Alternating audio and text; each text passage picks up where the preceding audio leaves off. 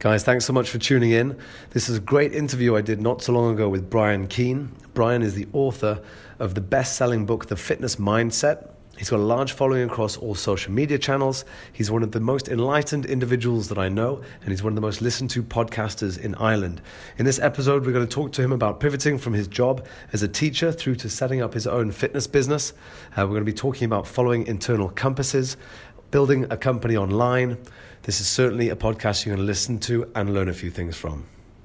Brian, thanks a lot for coming on the show, mate. Um, let's give it a quick recap about how we first met um, over in Amsterdam at the Tony Robbins Business Mastery event. Uh, we both there. We look, we, we met there. We both learned a lot. Um, good catch up, and then it's great to have you over in Dubai. So but tell the guys a little bit about yourself. Um, well, well, let's let's chat. Amazing. Um, thanks so much for having me on. Yeah, um, it seems like a lifetime ago now because since signed up to the Marathon des Sables in, in Morocco, the 256 kilometer race through the Sahara Desert off your recommendations. Yeah. So uh, yeah, so just to give a little bit of background for anyone that doesn't know about me, um, I'm from Ireland originally. Um, I have a fitness business that's all online at the minute, um, but my story is a little bit different in terms of how I got started. I was a primary school teacher. Um, that was my background. I did that for four years. I lived in London working full time as a teacher and working as a teacher. Um, and basically, about two years into it, I hated what I was doing. I was literally living that rat race of nine to, it was, it was eight to five, eight to six in, in primary schools in London. Um, by the time you had your paperwork done, um, living for Fridays, going out at the weekend, getting absolutely trashed, trying to numb out from the thought of going back to work on Monday, getting. Sunday blues, and then going back to work on Monday morning. Um, so about six or seven years ago, I started a fitness business on the side. So I effectively came home one Christmas back to Ireland from London. Um, was telling my mum, who's the closest person in my life, she's uh, supported everything that I've ever done, and told her I hated my job. I was like, I absolutely hate teaching, which it's, it's just funny because I loved the kids and loved, but I hated the paperwork, hated the okay. nine to five. Um, and she signed me up to a fitness instructor course. So I went back to London, did a fitness instructor course, and literally was like, "This is what I want to do." Okay. You know, I was like, "This is the thing I would do for free." One of the people are one of the things I regularly tell people that I work with or that follow my social media channels or on my podcast is what ask yourself what would you do for free yep. um, and I for the first time ever had found the thing I would do for free so I went on and got a personal training certificate did that while I was teaching full time, um, and then basically set up a business on the side. So for two years, I did primary school teaching during the day and side hustled a personal training business in the evening, um, and then eventually made the switch, moved back to Ireland, set it up full time, mm-hmm. um, moved everything online the last couple of years, and now that's basically what I do. Right, so incredible story. How long did how long were you actually studying for before you actually got into the into the workplace? Because you know, two years in isn't a, isn't a huge amount of time for something you've actually been you know, studying and pushing yourself forward. Because you you'd have thought you'd have known what the end result was going to be before you got there if you if you if you're going in that sort of path and direction. So it's very, very self aware of you, and you know, obviously a um, uh, real realization happened for you quite quickly in terms of then just saying, you know what I've worked for this, I'm here now, and it's not actually what I want. And let's pivot. And a lot of people, and the difference is there, a lot of people will just stay there because they think that's what they wanted, and now that they're there, they're just like, "This is life." You know, I'm stuck in this rat race. All my all my peers are in the same space. This is how it's supposed to be. We're supposed to live for the weekends, and that's when the fun's supposed to be. The fun is supposed to be on the summer holidays. Like we're not supposed to enjoy work as much as you know potentially can do if you really start to kind of open your mind up a little bit. Yeah. Um, and it's you know it's awesome to see what you what you've actually achieved when you've gone and done that. It's funny because uh, I lived by the premise, which was very, very lack of self awareness at the time of I'll be happy when.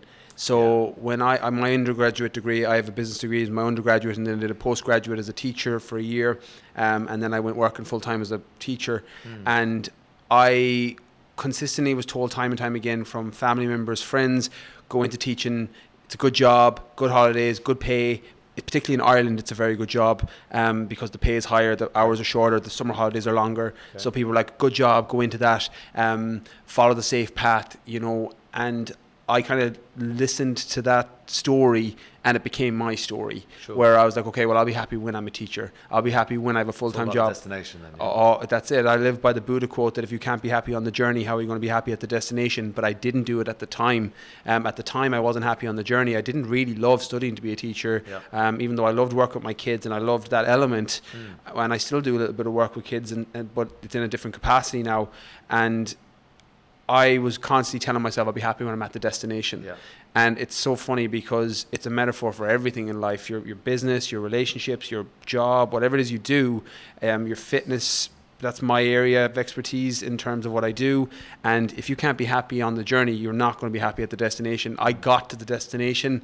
And I remember about a week into my first teaching job, I remember I got hired in a school, in a really good school in West London. And I was like, oh my God, yes. I was like, I've got it now. made it. I've made it. I'm, I've arrived. I'm here. And a weekend, I was like, oh my god, I hate this. Um, And it was, it was just a crazy feeling of lostness, and I felt like I was just drifting on a cloud in a negative way Okay. for probably about six months because I was like, I, this is what I thought I wanted. It's a bit shell shocked. Shell-shocked. what, what do we do next? What and, and it's funny because they, they say your mess becomes your message, and for me, anytime I talk to people, I'll regularly say, okay, well, are you happy? Is, is the process? Are you enjoying the process? We Yeah. spoke about this before. Yeah. We went on li- uh, went on air when I was doing a vlog, and I was like, didn't love the process. Mm. You know, I was like, I don't love doing the daily vlogs. I was like, I love the podcast. I love writing books. I love doing my social media. Love the process and the destination, whatever comes from that. Is I'm like amazing. I'm so happy that that this is what I have, and you know I've been fortunate enough to build. But it all comes down to process. But Yeah. that mess became my message because I, I my entire life now I base it off well if I'm not happy on this journey I'm not happy in the process I change it because for so long I thought I'd be happy when I got my full-time teaching job um, and then it was just a transition over and then when as soon as I did my first fitness instructor course it was like the basic level two I was like oh my god I was like fitness. Like that's what I'd done all my life. It's what I'd love to do. I could have Yeah. told you at 18 19 years of age that I wanted to GAA which is the national sport in Ireland. Is like a combination between um, you know it's like Aussie rules like a combination between American football basketball Yeah, um, yeah. and soccer. It's like a combination. And I could have told you at 18 19 I wanted to work in that space. I was like I want to work with those players and I want to be in that space and I want to have something to do with fitness. I could have told you that because I loved it. Mm. but I let society I let my family I let my friends listen to your own story. no, I didn't listen to my internal compass. My internal compass was pointing in that direction, and I went the other way because everyone told me I should. And it, I'm very fortunate for that experience because now I base everything off my internal compass or my inner circle of five people. Yep. What do they think? Their opinions matter. Everything else, I, I listen to myself and, and then base the decision of what I do on that. Um, and I'd offer that advice to anybody in any area of business. It's look, it's it's it's very relevant advice in, in this day and age as well. We see a lot of people, and I, I see it through friends. I see, even see it through some family members making decisions based on what they what they believe their peers want them to do, what they believe their family members want to, want them to do. They end up making negative decisions rather than positive decisions. Yeah. Um, and it always plays out, unfortunately, in a negative way somewhere down the line. Whether that's you know it only took two years for you, that's you know, over a lifetime period. That's a pretty good time span. Some people are 5, 10, 15 years in until they just realize that I just can't do this anymore. Yeah. Um, but you know, if they if they let it go on for too long and they're going down a certain career path or direction, and they get 15 years down the line, now the problem they've got is do they start from the beginning again in a different industry? You know, if you're two years in, that's nothing. It's basically an apprenticeship, right? Yeah. So you can make that shift quite quickly. Um, but no, it's it's it's about having that. Uh, no, it's about having that self-awareness and then just understanding that it's actually okay to, to, to follow your internal compass, as, as you were saying, and, and go against, sometimes go against the grain, but also go against uh, what the opinion might be of, let's say, a, you know, a mother figure or a father figure. And, and sometimes that can be, you know, that can be one of the most daunting things for, for, for kids and, and, you know, and, for, and for young adults. I was doing a talk at um, a graduation ceremony at Jumeirah College, one of the uh, um, prominent uh, schools here. I was doing that and I was talking to the, the kids as they were graduating, about to go towards university. And no, these kids were f- uh, far and away more educated than me. I was looking through, I was looking through the uh, the booklet that they printed out. These guys are going to Oxford and Cambridge and stuff like some you know, real, real smart kids like Yeah. MIT, um, just all sorts of stuff. I was like, I was like, shit, okay, Uh, what, what am I going to tell these guys? Um, certainly not on the uh, the intelligence front, but I, uh, I I thought, well, look, uh, I do have a bit of life experience in comparison to these kids. Let's have a chat to them about that, and it's an opportunity to a room full of parents who are all obviously, I mean, there's there's all that internal politics between Yeah. parents as well. My kids going to this uni, and Yeah. this uni, and they they push themselves down those sort of um, they push themselves push the kids rather down the certain channels that they want that they would might have wanted to do themselves type of thing. And so Yeah. they end up kind of really. Um, influencing those decisions and not necessarily in such a positive way. Yeah. Yes, the, their their heart is in the right place and they want their kid to go into X, Y, and Z. But um, but sometimes they can be so influential that the kid's then trapped because they're thinking, shit, this is what my mum and dad Yeah. have put their their heart and soul into wanting me to do this, and they've paid all this money to, for me to go in this direction, but it's just not me.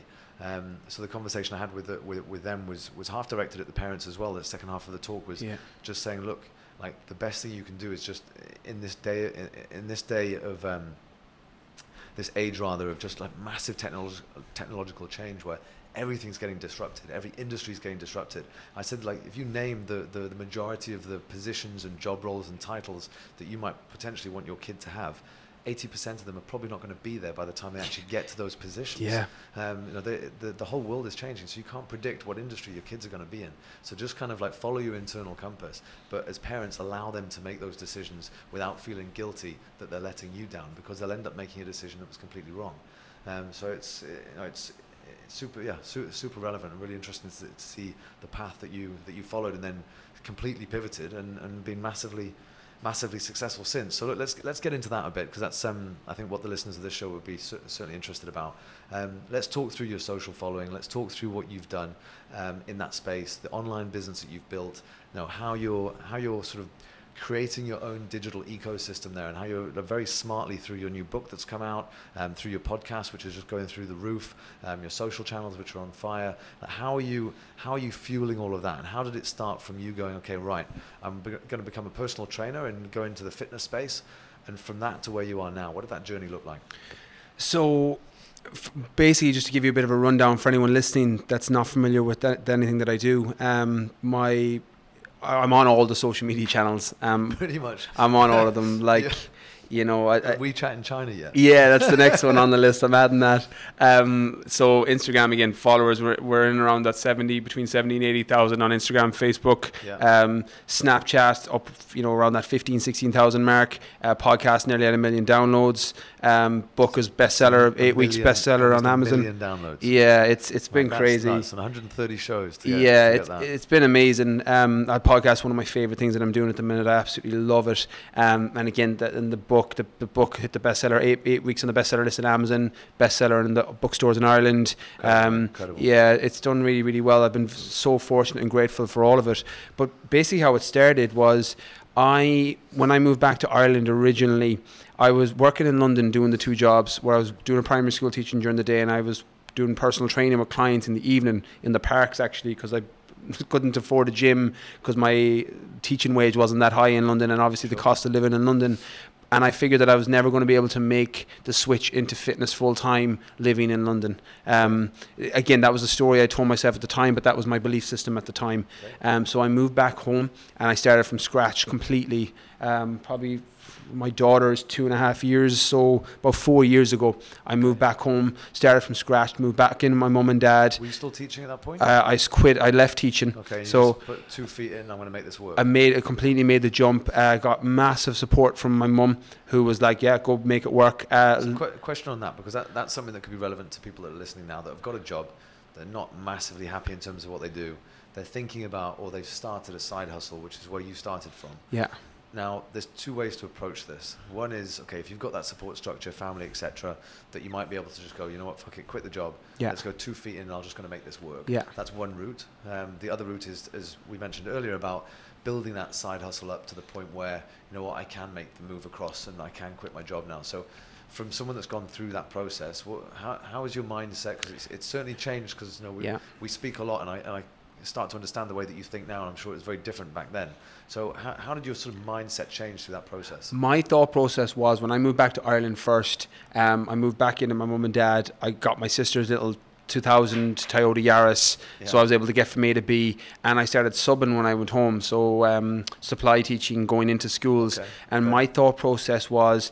I, I started taking clients in a gym, Yeah. and I always had this. And this is the advice I offer to anyone that's doing a side hustle. When your side hustle is making the same or more money than your full time job is making, then quit and Yeah. jump in full time. Okay. Uh, it took me a It sounded, sorry to interrupt, but it sounded like you almost flipped the hustle the other way around. That you were doing fitness Yep. full time That- and almost side hustling on your fitness business. That's exactly what I did. so- with, with teaching. Yep. So you just you just flipped it. Literally just flipped it completely. My, my it was Okay. yeah, and it worked. It's not relevant in every in every industry, but It- if if there's the ability to freelance in the Yep. space that your job is, because let's say if someone's ten years into their career, Yeah. but they're still like shit, I need to make a move. They could potentially, following on from from your your uh, your lesson there, they could potentially say, okay, well, I could freelance in my existing space to keep some money coming in Yeah. whilst I build my passion up. Yeah. That could be an option. Yeah, it's um yeah, and I am for the advice on both sides because the truth is, by the time I left Lon- London, about two years in, I was making about the same personal training as I was teaching. Okay. So realistically, I could have left teaching there and stayed in Okay. London.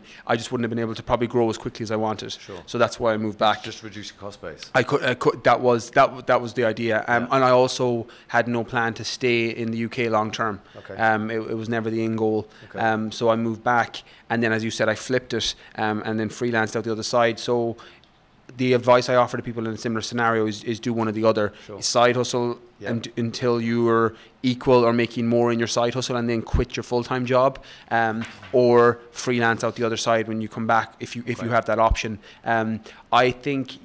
I I live by the adage that if you make decisions based on money, you make bad decisions. Sure. So I think to quit your job because you hate it without having built up your side hustle leads you to making bad decisions. You know, and I think a lot of people will quit then because you're taking on, you know, clients or jobs or whatever it is that realistically aren't in alignment with who you are and how you can best serve them. Sure. Um, and as a result, you can't grow. If you're just trying to survive, then it's a completely different mindset because you'll do what you need to do to, to earn some cash. Yeah. And it's the same with you know, uh, from from our perspective. You know, we started started this business what eight years ago now, and you know, the first year you're just trying to survive. Yeah. Like it's literally, as we spoke about earlier, like the amateur tennis player. Yeah. Like, it's not about winning; it's about literally not Don't lose. Don't, yeah, don't lose. So the first year is just make sure you can pay your bills. Yeah. You know, you think about growth, but it's very far away. Yeah. And you literally just try and survive. And then you get to that point, whether that be a year, two years, three years in, where you're like, this is actually fairly stable now. Yeah. Now I can start making some strategic decisions. Yeah. And it comes down even right the way from building up a company all the way through to uh, a, a one-man show. Yeah. But it's like once you've got that sort of revenue coming in, then you can start to sit back and go, right, I've got some money coming in. Now let's sort of make some strategic decisions. Yeah. And in terms of where to grow. And obviously, now let's dig into that because you've you made some some very bold decisions pretty early on in terms of where you wanted to take your fitness business because it's you know we all know a thousand personal trainers that are doing a great job one to one but Yeah. you know as I have conversations with some of these guys and some of them are really close mates of mine um, it's limited you know, Yeah. there's only a certain number of hours in the day Yeah. and they charge X amount and, and that's capped by the market rate Yeah. um, so what can they do next they, it has to go online Yeah. um, they have to be able to leverage and scale Yeah. so that's what you've done very successfully. So let's let's have a bit of a chat about that. And how did it start off from? Now you've got your online programs, you've got your social media channels, which from uh, my perspective, you, you kind of use that as a net to sort of bring, Yeah. bring people in, Yeah. um, engage with you. They kind of understand your sort of thought processes, and then you bring them across and, and you, you, you sell them in certain products that you have. Yeah. Um, so what came first, uh, and and how have you managed to grow that so successfully over four years?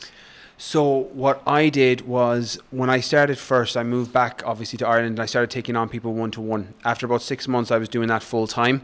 Um, and what I did first, just to give you a little bit of a sidetrack to probably why it led from A to B, was one of the things other trainers weren't doing at the time was, and was so very obvious to me, was when I was taking on my clients, I was taking control of everything. I was like, Okay. right, here's your nutritional plan, here's your training that you're doing on the days that you're not with me, here's what we're doing the days you're with me, and it's going to be different every session, Okay. and then you have a check in and keep an eye on them. And I basically was like, right, leave your brain at the door, go live your life, be with your family and kids, be with your job. I'll do your fitness thinking. So I did that with all the people I was working with, and as a result, I started getting so many referrals, um, and then a couple of before and afters, and then a couple of testimonies. Just doing a better job, basically. Just I was doing, yeah, I was doing a better job for the same price. Yeah. Um, you know, like, and that was basically how I started. And what happened was I built up a waiting list. I, Okay. I literally couldn't leverage my time, um, I, and I started, kept up with my prices, um, and I still had a waiting list. How long did that take to get to that point? Um, less than nine months. Okay. Yeah, so I had a waiting list. Uh, about say about a twelve, at about twelve months, I had maxed out the price of what what I could get in that area. I was Yeah. double the price of every other trainer in the gym. Wow. Um, and then I brought in a, sec- a trainer under me. He was a coach. Okay. Um, and what I did was I, l- instead of giving away my waiting list to other trainers, Yeah. which was what I was doing, I said, right, you can come under my umbrella. Yeah. And I gave uh, the waiting list to my coach, and then we split it. When did it twig? Because I can see that there was probably something that a light bulb went on, and you're like, shit.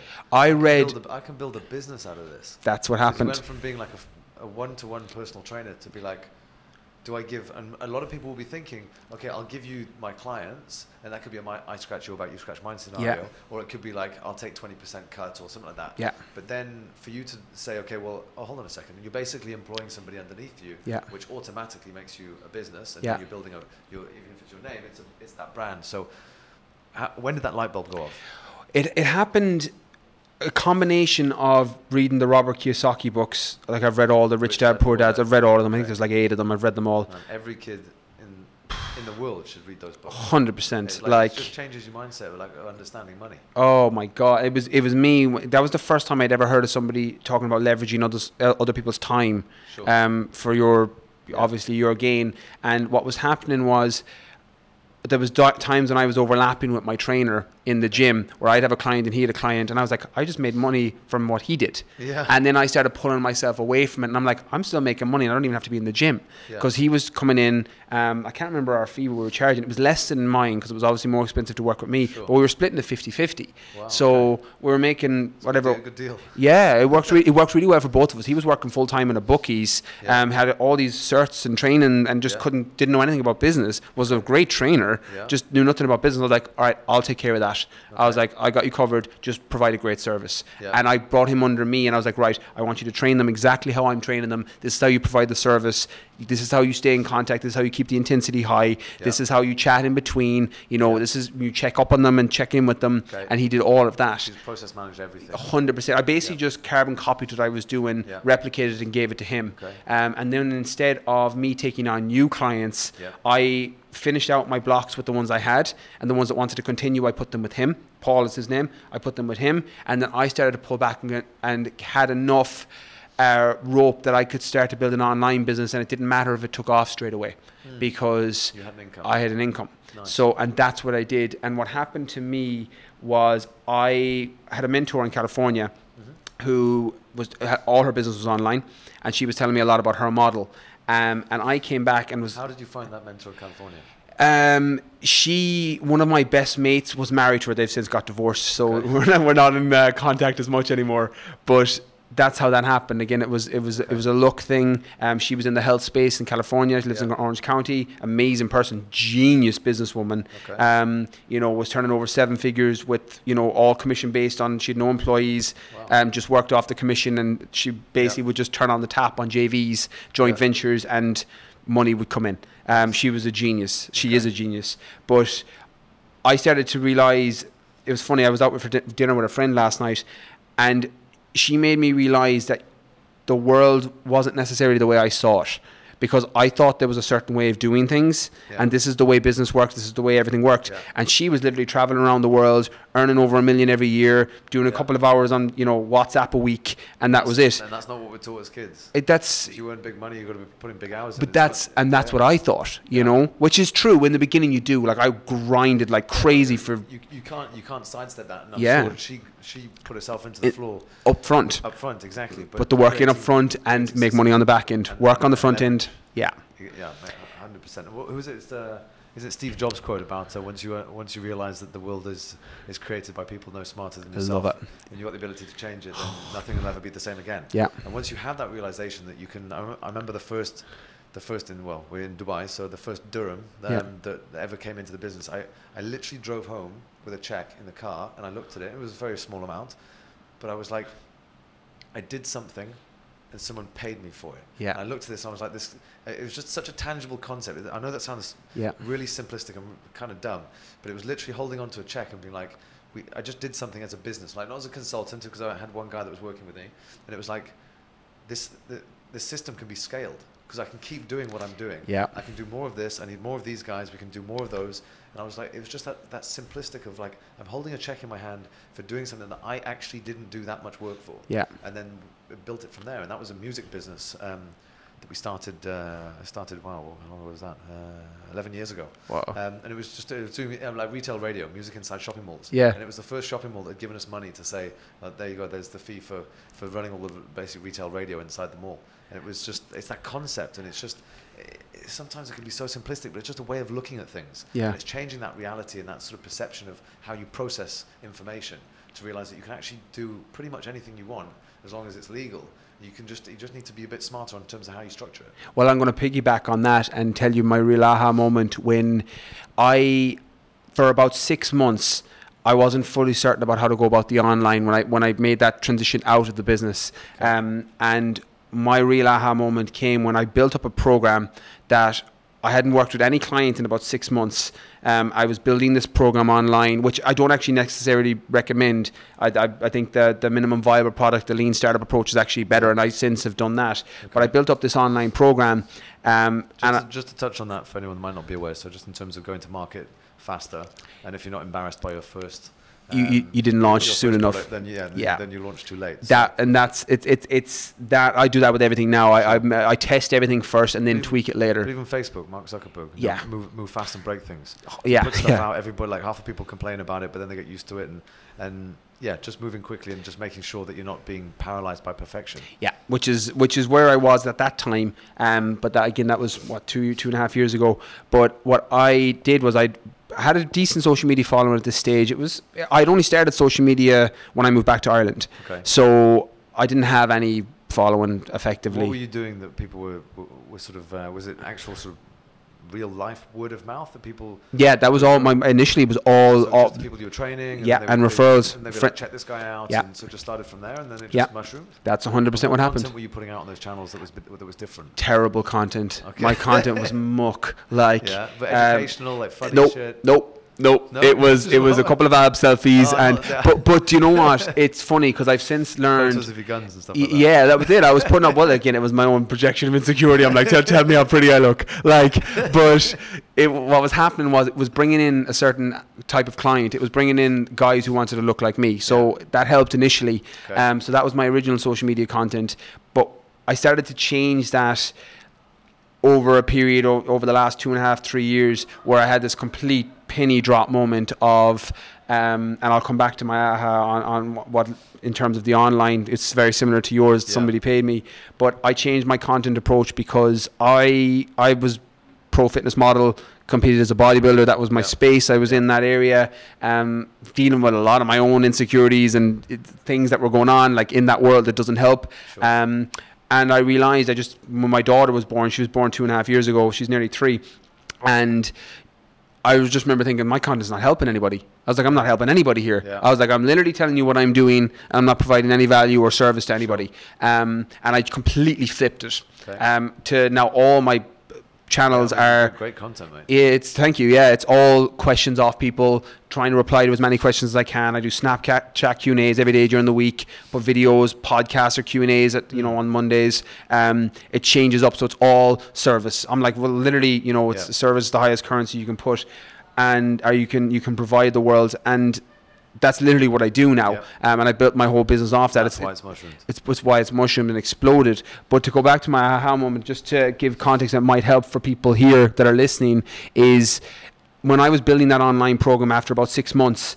I put it up on my social media. I built up a kind of a decent following at this stage, probably Yep. around the twenty thousand mark on a couple of platforms. Okay. Um, in total, you know, it got smaller than it is now, but it was Yep. still around a decent number at the time. Sure. Um, and I told people, right, I'm launching this online program. It's opening on Thursday at tw- or Friday at 12 p.m. You can sign up for it. 50 people. It's 97 euro or, or it was 100 euro with uh, that. It's and you can sign up first 50 people and then it closes. I'm working with 50 people in a group. So you put a call to action. I put a call to action. I put urgency Put and bit of fire in scarcity. yeah. yeah. Um, and I remember turning on my PayPal Yeah. at 12 o'clock. By 12:05, there was five grand in it, and I remember thinking, "Oh my god." Yeah. It my whole world from that moment changed because I was like, because I always thought you put in an hour, you get paid an hour, and then I realized put in someone else's hour, get paid an hour, and I didn't realize that you could leverage and scale. One, and again, that By that using the internet. by using the internet and using Yeah. and, and again I closed it. I closed Yeah. it at 50 people. Um, and I remember thinking oh my god because people were waiting because I told them it was closing. Um, and I hadn't worked with anyone in six months and I, I pushed that on the marketing. I was like look I haven't been working with people but if you want to work with me over the next six weeks here's what it is. And this program is going up and it went up into 147 it's now 196 around that price point um, depending on what version. And that was the, the penny drop moment like oh my god. And that's i built the entire business i have now off that leverage of scaling up and helping people. And again my goal in my business and we've only got our two programs there's loads of so many variations of them um, my, my GAA, which is my athlete program, and then my general fitness program, which is you know build Yeah. muscle, lose body fat, tone up. But one of the goals that I work with me and my coaches and the people in, that I'm with and working with is Mm. I want every single person that comes through that program to think they're the only person coming through it. Yeah. That's the goal, you know. And there's you know about 100 people a month coming through those programs. Scaling one to one engagement. Which, Um, yeah. What my mentor used to tell me was she was like, "You, if you can scale the unscalable, you'll be a millionaire." Yeah. And I was like, "I'll scale the unscalable." like, but I'll I'll, Yeah. I'll I'll I'll attempt to do that in my best way that I can. But you know. it's it, it's something that we know we we operate in a obviously slightly different space. I mean, one, one of our clients being um, one of the world's biggest coffee brands, for example. Yeah. So you know, with them, we're you know we're talking about like up to 24 million emails a year going out, uh, various markets and all the rest of it, and, and everything that we do through that space, through that that email communication space, is trying to be as specific to that individual as possible, so that when they receive that email in the same sort of mindset and the same um, same sort of uh, common thread, when they receive that email, obviously it's personalized with their name and everything, but we, uh, in terms of actually putting content in that's relevant to information that we have based on a CRM system, and it's scaling that one to one. If they walked into a shop and we had uh, an iPad with all the information, all the shopping information, everything we knew about them, and, that, and what, what that cashier or that, that um, uh, store staff would be able to engage with them in a certain way based on all this information. Yeah. It's about trying to scale that one-to-one Yeah. conversation in the online space. Let's say, I mean, this this uh, example is through through email, but it's the same thing that we're trying to do through social media, and Yeah. and, and this is how well like, where kind of like big data comes from, and then actually m- uh, building communications platforms and building communica- communications funnels based on that data and really sort of being smart about that. And, it, and it's, it's, it's to try and engage with, across multiple touch points for a brand with a consumer in a way that they feel like the brand's talking to me like A, Yeah. a human being, but B, like they actually know me because they should because I've already been shopping with them for two Yeah, years. yeah. And it's, and it, it's you know, that's the way that brands need to communicate. Yeah. And right the way through to you know, yourself and a one-to-one, which is a very personal relationship because it's literally you as a human rather than you and or, or let's say myself and a brand conversation. Yeah. So that that um, that conversation is that much more personal, and to be able to scale that is, yeah, as you said, I mean that's that, that's incredible, and that's what people people pay for. So. Um, what sort of numbers are you up to now with the with the, with the programs? Where, where how, how does it work in terms of not financials, but in terms of numbers of people coming through? We have about 100 a month Okay. coming through. Okay. Yeah, um, between the two programs. Um, and again, it's scaled tremendously. We hit a, a, a sticking point probably about nine months ago um, when we were starting to hit those numbers because it, it, I, I hadn't that thought process of, right, I need this. There needs to be systems in place so that people think they're the only one coming through. Yeah. Um, we've been really good with that over the last six months. Um, Emma, who's my head coach, is incredible, particularly with my general fitness Yeah. program. Um, and between the two of us, that's the idea. Every person that comes through and signs up, we want them to think they're the only one coming through. Nice. Um, and the feedback again. You know, every, it's each to their own and everyone, but we use our testimonies, our before and afters, our Yeah. referrals. Like so many referrals of people that, oh, who's working on your program? I'm going through, you know, Brian Keane Fitness's Yeah. program or his GAA Lean Body program.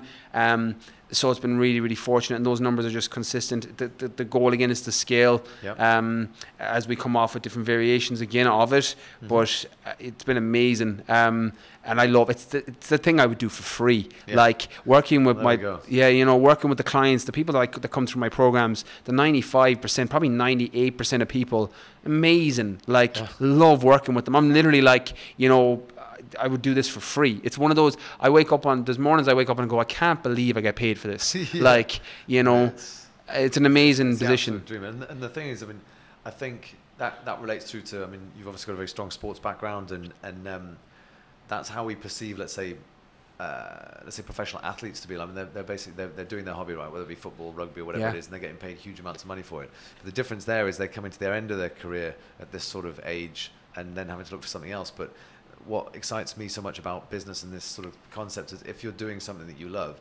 at, at, at our sort of age, give or take, I'm Yeah. a, bit, a little bit older than you. Yeah, yeah. Looked younger. um, but uh, at this sort of age, like we're literally just getting started because it's you know, you, th- there's no there's no time cap on this. So it's like if things are working now and you're absolutely loving what you're doing, you're you're basically designing your life. Like Yeah. you, I mean, this is a prime example. You, know, you and I connected in, in Amsterdam. We start chatting about doing some crazy shit, ultra running stuff like Yeah. that. You see the a bit about the Marathon des Sables in Sahara, and you're like, cool. You sign up for it. We chat. Now you're like, cool. I'll come to Dubai for a week. Yeah. I'll come run the Dubai Marathon. We'll hang out. We'll we'll do a podcast. We'll talk Yeah. shit. So I mean, it's literally designing your life because you know by through the power of the internet you can just leverage that. Yeah. And everybody's using their phone these days. Um, everything's built through that. So the ability for people to scale their ideas now is absolutely unprecedented. So as long as people can find that angle where they're, they're matching their passion with the technical ability, Yep. um, and then also the sort of the the, uh, the business acumen to say, right, well, technical ability, I know what I'm doing in, in my space, and I know how to scale it on the internet. So I can I've you know, I've upskilled myself and taught myself that bit, and then the business acumen to actually start building a company. Yeah. And if you can map that together, there's you know, it's uh, the world is your oyster, and you can pretty much grow grow to. There's, there's no limits on that. A hundred percent. And the thing is, like, there is no new problem or there's nothing new out there. It's been Yeah. done. It's just find the people that have done it and copy them. You Mm. know, there hasn't been an original idea in five thousand years. Like, you Yeah, know, it's, so true. you're just picking the bits and bit, like I, I'm not the first one to do this. I won't be the last. Yeah. You know, people listening to this will go and do the exact same thing and then 10x it to even what I'm doing. Hopefully they do. Because You know, they wouldn't even be competing. The world's a big place. Yeah, exactly. but that's it. You know, Yeah. it's it's um and, and that's it. And it, it, that's what I love about it. You know, we're in an age, and it's funny because. I don't really believe in that luck as a real thing, even though I do believe preparation meeting opportunities luck. Yep. But we are lucky in the age. Like, Yeah. th- this is the only. Th- Yeah, if this had been much. 20, 30 years ago, Yeah. we wouldn't have been able. Like, one-to-one personal training. a hundred percent. If even if even you uh, would have had that, you you'd have been more likely because I grew up in Ireland, in the west of Ireland. I probably grew I grew up on a farm. I probably would have been working on the farm. Yeah. You know, had I been born 30, 40 years ago, Yeah. I'd have been working on a farm. That's what I would have been done doing. You know, that's luck because that's 2018. Yeah, yeah. You know, and forward. So Yeah, it's agree with that. awesome. But you're taking, like you said, you're taking the opportunity. Look, a um, couple more things before we wrap up. Uh, based on our conversations earlier today, um, one of them was the book. So just very quick bio on what the book is, um, where people can find it. Um, but specifically, what I really liked was how did you put the book together, and how did you know that it was going to fly? it's gone, it's gone fucking nuts. Yeah. I mean, like I've been watching from afar, like over in Dubai, checking your socials. Oh, cool, nice idea, like coming out with a book, and it's literally gone legit very, very quickly yeah. uh, which has been awesome to see. But so just just tell them what you did with the book, which is quite different. I think they'll enjoy it. Yeah, so what I did, and this was one of the reasons that it was funny because before the book came out, people asked me, they're like, how do you think it's going to do? I was like, it's going to do well. Um, and they're like, how do you know? I was like, because the way I wrote it was I posted nearly the whole, everything that was in the book, some variation of it, version of it was on social media. Yeah. And I basically took the feedback of the stuff that had the most likes, tags, and shares, and comments, and feedback, took it back, rewrote it, and put it into the book. So the book's called The Fitness Mindset. Um, it's available on Amazon, Amazon UK, Amazon US, Amazon equivalent out here, Book Depository. You can get it anywhere online, um, Irish bookstores, some of the UK bookstores. Yep. Um, and it was down to the fact that I used social media to write it. Yep. You know, I had the book was nearly double the size.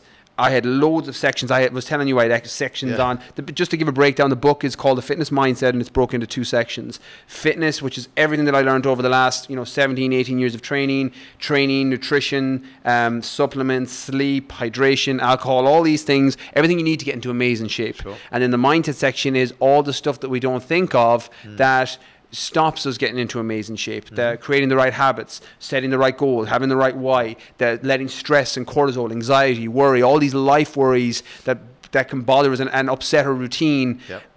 that, that we don't think of. And one of the reasons probably it was so long on the bestseller list and sold so many and done so well was I, I, I, took, I approached it from a different angle, you know, because I took what might the feedback off The people. sounds like it wrote itself because once you put that content out there, it's more collating Yep. rather than actually rewriting. Hundred So, percent. you already had that system. So I, I uh, yeah, it, it just really it's really struck a chord when you explained that to me earlier. And you're just like, well, it's almost like, of course, it was going to do well because everyone's already engaged with that content. They just Yep. didn't. It was just packaged in a different way. Yep.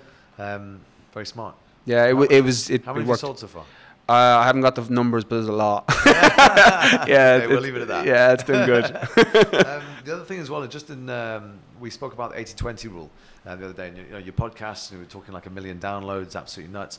Um, what a lot of people think about, because you know you put out about 130 episodes now, um, people will think that you know, that's just collated over 130 and spread amongst them. But Yeah. as you were saying, it's not. No. It's very much the 80-20. So just in closing, so with a podcast, and, and this goes. Uh, Take a step back, not just podcast. This is content in general. Yeah. And it's the reason why you need to put a lot of content out in all different forms because it's one piece of content that might take you to the next level. Yeah. It's it's five pieces of your hundred that are actually getting the maximum amount of engagement that Yeah. are really getting a huge proportion of your numbers. So just just take the guys through that from the from the podcast perspective, but then also the wider content because you literally do put so much stuff out. Yeah. Um, how how does that all work? And just just allude a little bit to the um, how you create that ecosystem and how you're pushing people from one to the other and the uh, that sort of back channel selling that we spoke about earlier. Yeah. I think that was really that's that's uh, very smart. So the podcast, high end of 80-20, so, you know, 80% of your effort, 20% or 20% of your effort, 80% of the results. Yeah. The how there's so many episode downloads, it's not spread out over the 130 episodes. I don't have, you know, um, 20,000 downloads in every episode. Yeah. It's the 15 episodes or 20 episodes that have a crazy number of downloads. You know, I did one on how to stop caring what people think about you. Yeah. Um, I did one on my advice, the advice I'd offer my 18 year old self. Um, couple of these ones that just exploded. And what I do on my other social media channels is because I'm so active on all of them and I put out native content on all of them. Like my Snapchat's con- different from my Instagram stories. My Instagram stories is different from my Facebook. My Facebook's different from my podcast. Content machine. It's it's it's it's trying to speak the language of Yeah. you know you know this you do the same thing. That's what we It's do. trying to speak the the language of the platform. So I put di- so it, it there's an incentive to follow me on different platforms. You want to see my workouts, you need to go to Snapchat. You know, um, you you want a random kind of Q and A. It's going to probably be on Instagram Live. So I try and send people from one to the other. And what I do with the podcast is the, the link out on say Instagram or Snapchat. If somebody asks me a question and I've gone into specific detail on, if somebody asks me a question on, um, you know, my boyfriend doesn't want me to get in shape, he's afraid I'll leave him or whatever it is. I'm like, right here, go check out this episode of the podcast. Again, there's random, again, fitness, but there's there's a lot of lifestyle stuff there because for me it's all intertwined. Of course, you is. know, it's it's half the reason why people are, are getting fit. I would say probably well, you know more than more, more than myself, but I'm sure it's it's more than half that are doing it for let's say life reasons. Yeah. Let's put it in that bucket rather than necessarily just health reasons. Yeah. and they're not necessarily thinking about their cholesterol when they're going to the gym. Yep. they're thinking about how good they look, perhaps, Yep. and how that makes them feel, and self-esteem and mindset, and, and you know that, that, that, that side of the equation. Yeah, and that's that's when you can leverage the other platforms because the most of them connect quite well to each other. Um, in terms of if somebody asks me a question on Snapchat, I've got you know I know they've expanded it now, so you could go a few snaps and you know four or five back to back and let it roll. But it's not the same as a 10 minute answer on a podcast question that fleshes it out. So what I'll do is if somebody asks me a question on, you know, what's the best supplement for fat loss, um, I'll be like, all right, check out green tea extract, check out L-carnitine, check out ca- caffeine. Once your nutrition is good, these may support you, but go check out my podcast episode on fat loss and then I'll link it out. Sure. Um, so people can swipe up on Snapchat or swipe up on Instagram stories and it links it directly out. Okay. So that also gets podcast numbers up, but I do that across all platforms. Okay, so Um, cross pollination across yeah. all the different platforms, and and um, and when we were discussing earlier, we were talking about like the sales channels through that as well. Yeah. So actually, sort of pushing people to you know uh, through all the natively putting that native content out, and then driving people back through to Yeah. let's say signing up for the program, Yeah. selling the book, uh, the clothes now as well. Um, so sort of selling those all through the all through the sort of different conversations you're having there. Yeah. So what I do is people that follow me, particularly, I'm very, I, I love the people that follow me. I have incredible people following me because I get messages and just Yeah. even when you're interacting, I'm, Yeah. I'm really, really active with my audience. Um, and you're I put out so much free content Hmm. that I don't sell to the people that don't have money. Like I'm literally uh, the first one to say if someone's like, look, I can't afford, you know, 200 euro for your program or whatever it is. I'm like, all the content is there. I was like, you can put it together yourself, and you'll probably get. You spend a week doing it, you'll probably get 70% of it. You know, I'm selling to the me's because Sure. I'm like, I don't have the time. Yeah. I, I want the blueprint. Give me the program that I need so that I can rich time pool. hundred percent, and that's what the pro- the programs are for. Sure. The reason I put out so much free content is I put this in my book that it's the che- really cheesy, but I live my life philosophy on. I want the world to be better because I was here. I make decisions based out of that, Yeah, right. and it's providing service, and I get to do it both ways because providing all the free content. It's why I do so much free Mm-hmm. content is because it's helping people in a way that you know serving them in whatever way I can, and then the people that want to work with me or want the blueprint for Mm-hmm. right. How do I build muscle and get faster for GAA, or how do I you know look amazing for my holiday on the beach in 12 months? I need to get into a bikini. Yeah. How do I do it? Just tell me exactly what I need to do. I want to work with you. They're the people that come through the programs, and the content does that because you know it's the like, know, and trust. We we all do it. We do business, and we spend our time with people we like, know, and trust. You know, I do the same thing. So um, I've been fortunate to I get it on both sides. I'm so fortunate to make the living that I make, and I'm so fortunate to get to help the amount of people that I help. You know, in a paid capacity, unpaid capacity. Um, it brings me fulfillment. I break my life into four quadrants: health, wealth, love, and fulfillment. And I literally scale them on a one to ten every month, and I kind of tweak up on depending on what I need. And my fulfillment one's always up around that eight, nine, ten. Like you know, um, and it's the same. I use context for when I'm answering a question. Somebody asked me something on sleep um, about you know 90 minute REM cycles where you're dropping into rapid eye movement sleep so that you're not waking up. One of the things I tell people is try not to wake up midway through a REM cycle because you'll wake up more groggy and then you need a hit to get going. Yeah. So try and wake up on six hours, seven and a half hours, and nine hours, and you won't wake up as groggy. That's in the book on the REM cycle. The studies done on REM cycles. Um, and I'm like, well, here's what you do. Try and do it in six, seven and a half, or nine. If you want more content on that, check out the sleep section of the book. Okay. You know, and it gives people if they want to follow up on it. So it, it works really, really well in terms of helping people up front. And here, if you want more information on it, check out the back end as well, which is a program, book, or whatever it is. Um, so I'm really, really lucky in that sense that you know I get to help people and I get to make the living that I make on top of it. Yeah, incredible. You know? But uh, good karma into the world, right? Yeah, yeah. Um, look, mate, thanks very much. Thanks for your time. Um, it's been awesome to have a chat, and I think you've enlightened a lot of people that will be listening to this, and certainly educated, um, as was expected. Um, so, where can they find you on the social channels if people want to come and check you out? Yeah, so my podcast is the Brian Keane Fitness Podcast. So that's on iTunes, Stitcher, and Spotify. Uh, my Instagram and Facebook and YouTube, I don't spend as much time on YouTube, um, is Brian Keane Fitness. My Snapchat is Brian K019 because I was super late to Snapchat. Like, whatever I was thinking, I don't know what I was like, I'm not going on Snapchat. It's all dick pics and stuff on Snapchat. and then I was like, oh my God, Snapchat's amazing when I went on it. Not because of the dick pics, because of, because of other things. Um, so Snapchat's Brian K019, super active on there as well. Uh, but just put me into Google websites, briankeanefitness.com. It all Um, it's up. all it's all comes It up. all comes up. Cool. All right, mate. Thank you very much. Thank you very much for having It's me. been a pleasure. Sick, mate. Good work. That was awesome.